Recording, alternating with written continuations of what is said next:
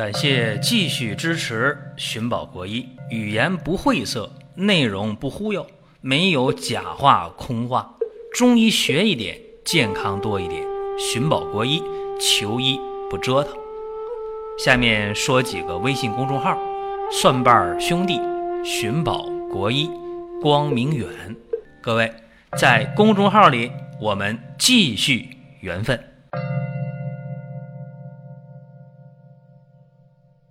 本期的话题是七厘散还能这样用啊？一说到七厘散，很多人不陌生，说知道这个药。对于一些局部的啊，说伤着筋了，用七厘散加上白酒一调成糊，外敷纱布一盖上，胶带一固定，有的时候睡一觉醒来，这个局部伤筋的肿啊就消失了，局部呢也不疼了。所以七厘散是大家比较了解的一个用法，叫做跌打损伤、血瘀疼痛是常用药。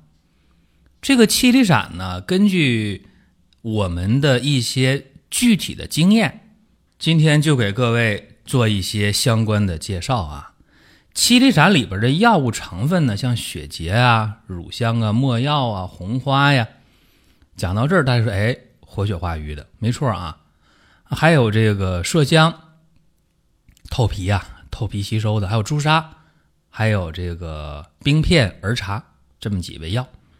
所以这个药物的颜色啊，应该是红色的啊，粉末状的。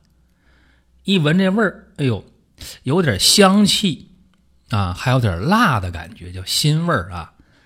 那这个药要是放嘴里尝的话，肯定是又苦又凉啊！这里边药苦味的多，而且有冰片嘛，肯定感觉凉。这些药啊，加在一起，它能干嘛呢？化瘀消肿、止痛止血，也就是刚才我讲的，用白酒把它调成糊，或者用水调成糊，外敷跌打损伤的局部，特别管用。甚至啊，外伤出血，在没有其他药可用的情况下，也能用七厘散。啊，当然现在用它止血的这个用途就没那么多了。一会儿我要讲说什么情况下用它来止血。今天用的最多的就是刚才我说的跌打损伤局部的红肿疼痛，用七厘散调成糊外敷。那么这个药啊，我先说谁不能用，我必须得说一下，孕妇不能用，而且肝肾功能不好的不能用，运动员也不能用。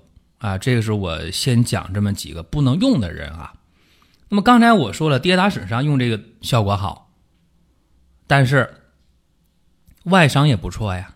那么外伤我刚才没细讲，现在要细讲一下什么情况下用七厘散。比方说啊，局部割个口子，这口呢不太大，肯定没伤到重要的血管，出血量不大的情况下，你手头又没有其他的药的情况下。把这个局部的伤口做清创处理，然后把七厘散撒到这个伤口上，用这个纱布盖上，胶带固定。一般来讲啊，那个小口啊，你用这一次七厘散就行，消炎呢，止血呀，止痛啊，啊，防止化脓感染呢。呃，一般小伤口的都不用换药啊，三天五天的就封口了，哎，就这么快。但是如果伤口比较大的话，七厘散不能这样用，这是我重点和大家说的一个问题。那么还有下面说的啊，叫这个腱鞘炎、滑膜炎啊，这些软组织的慢性的一些无菌性的炎症，这个怎么用呢？注意了，这不是跌打损伤，对吧？腱鞘炎、滑膜炎、滑囊炎是慢性的一些病啊，是吧？手关节、膝关节经常肿啊。有积液呀，这个时候用上七厘散效果也非常好。怎么用呢？把七厘散用一些治风湿的药酒调成糊。注意啊，喝的治风湿的药酒挺多的吧？买一瓶不用多，买一小瓶都行。和七厘散调成糊，外敷到你的手指的关节、膝关节上、腱鞘啊、滑膜、滑囊这些发炎的位置上，纱布一盖，胶布一固定。一天呢换两次药，就是说这一次呢用十二个小时左右，一般连用上三天、五天、七天，滑膜炎、滑囊炎、腱鞘炎这些肿啊、疼啊、胀啊消失了。哎，大家说这个意想不到啊！说那个积液能吸收，哎，效果就这么理想。这又是一个大家往常不知道的用法。那么讲到这儿，我也想起来，刚才说孕妇不能用，对吧？讲到肝肾功能不全的不能用，讲到了运动员不能用，还有一个不能用，就是月经期间啊，月经期间也不建议用。大家说那月经期间不用是为什么呢？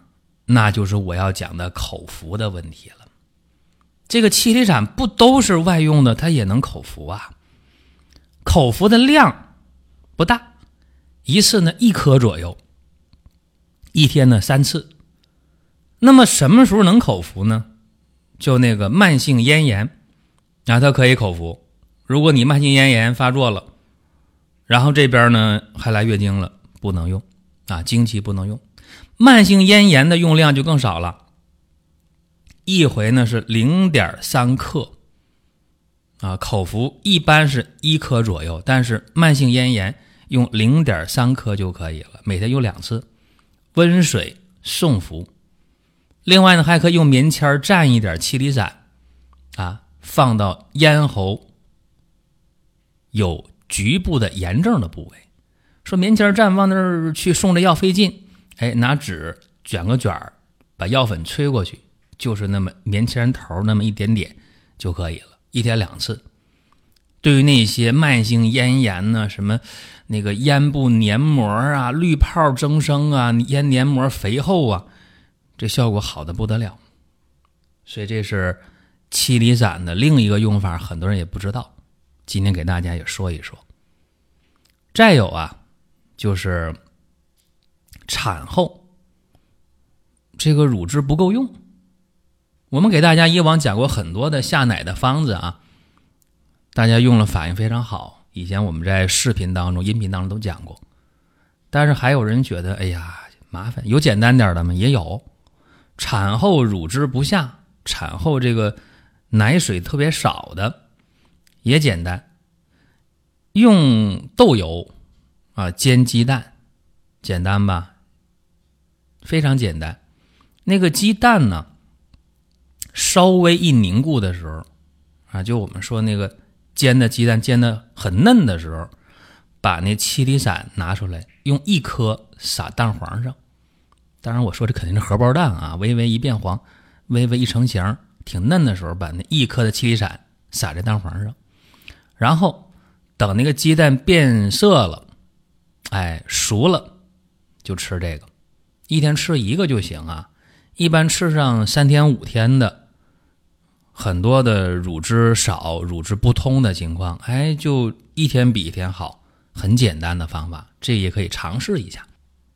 其实各位可以发现啊，今天我们讲七厘散的一些大家不了解的用途的时候，涉及到的面儿挺广。你看啊，讲了咽炎呐、外伤啊、腱鞘炎、滑膜炎、滑囊炎呐、跌打损伤的红肿疼痛啊。那么下面还要讲。再讲一个，也是特别应季的、应景的这么一个话题啊，就是每年一入秋立秋之后，很多中老年人要去打吊瓶，说冲冲血管，怕心脑血管病加重了、复发了，啊，怕出现脑中风，怕半身不遂、口眼歪斜、卧床不起等等，更怕一下去那边，所以打吊瓶这些年特别火，火了有十几年了吧，将近二十年了，我觉得。其实这方法呢，我说过，打吊瓶去预防心脑血管病不可取，不如对应的吃中药。但是大家呢能接受的是一部分，大多数人已经被洗洗脑啊，就觉得那个打吊瓶好。那么打吊瓶我劝也劝不了，但是往往有些人打吊瓶打几天，或者一打十天半个月办住院嘛。静脉炎出来了，哎呦，那个血管胳膊那个疼啊、肿啊，这叫静脉炎，输液引起的静脉炎。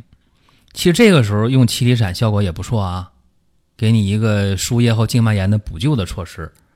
我们可以用七厘散三克，一次用三克，然后啊，到药店去买那个医用的凡士林，买回来，用凡士林把这七厘散三克调成软膏，往你局部的静脉炎、血管不舒服的部位去涂抹，然后顺便在药店再买无菌的纱布和胶带回来。纱布一盖，胶带一固定，一天一夜换一次药，连用上五到七天，大多数的静脉炎都可以好。所以你看啊，今天这一期节目时间不算长，但是内容很多，信息量特别大。也希望各位啊，把咱们的一些古方、一些经典的名方，它的用法了解的多一点，因为遇到问题了，你拿过来就用，这多好啊！就像以前我们讲的这个保和丸呢、左金丸呢、逍遥丸等等啊，很多成药的一些用法，大家有必要做一个了解，不为别人，为自己的健康，为家人的健康。这是今天的话题啊。另外呢，有一个好消息，就是二零一八年秋季长白山的鲜人参已经上市了，各位可以到公众号当中抓紧下单。好了，下一期节目我们接着聊。下面说几个微信公众号：蒜瓣兄弟、寻宝国医、光明远。各位在公众号里，我们继续缘分。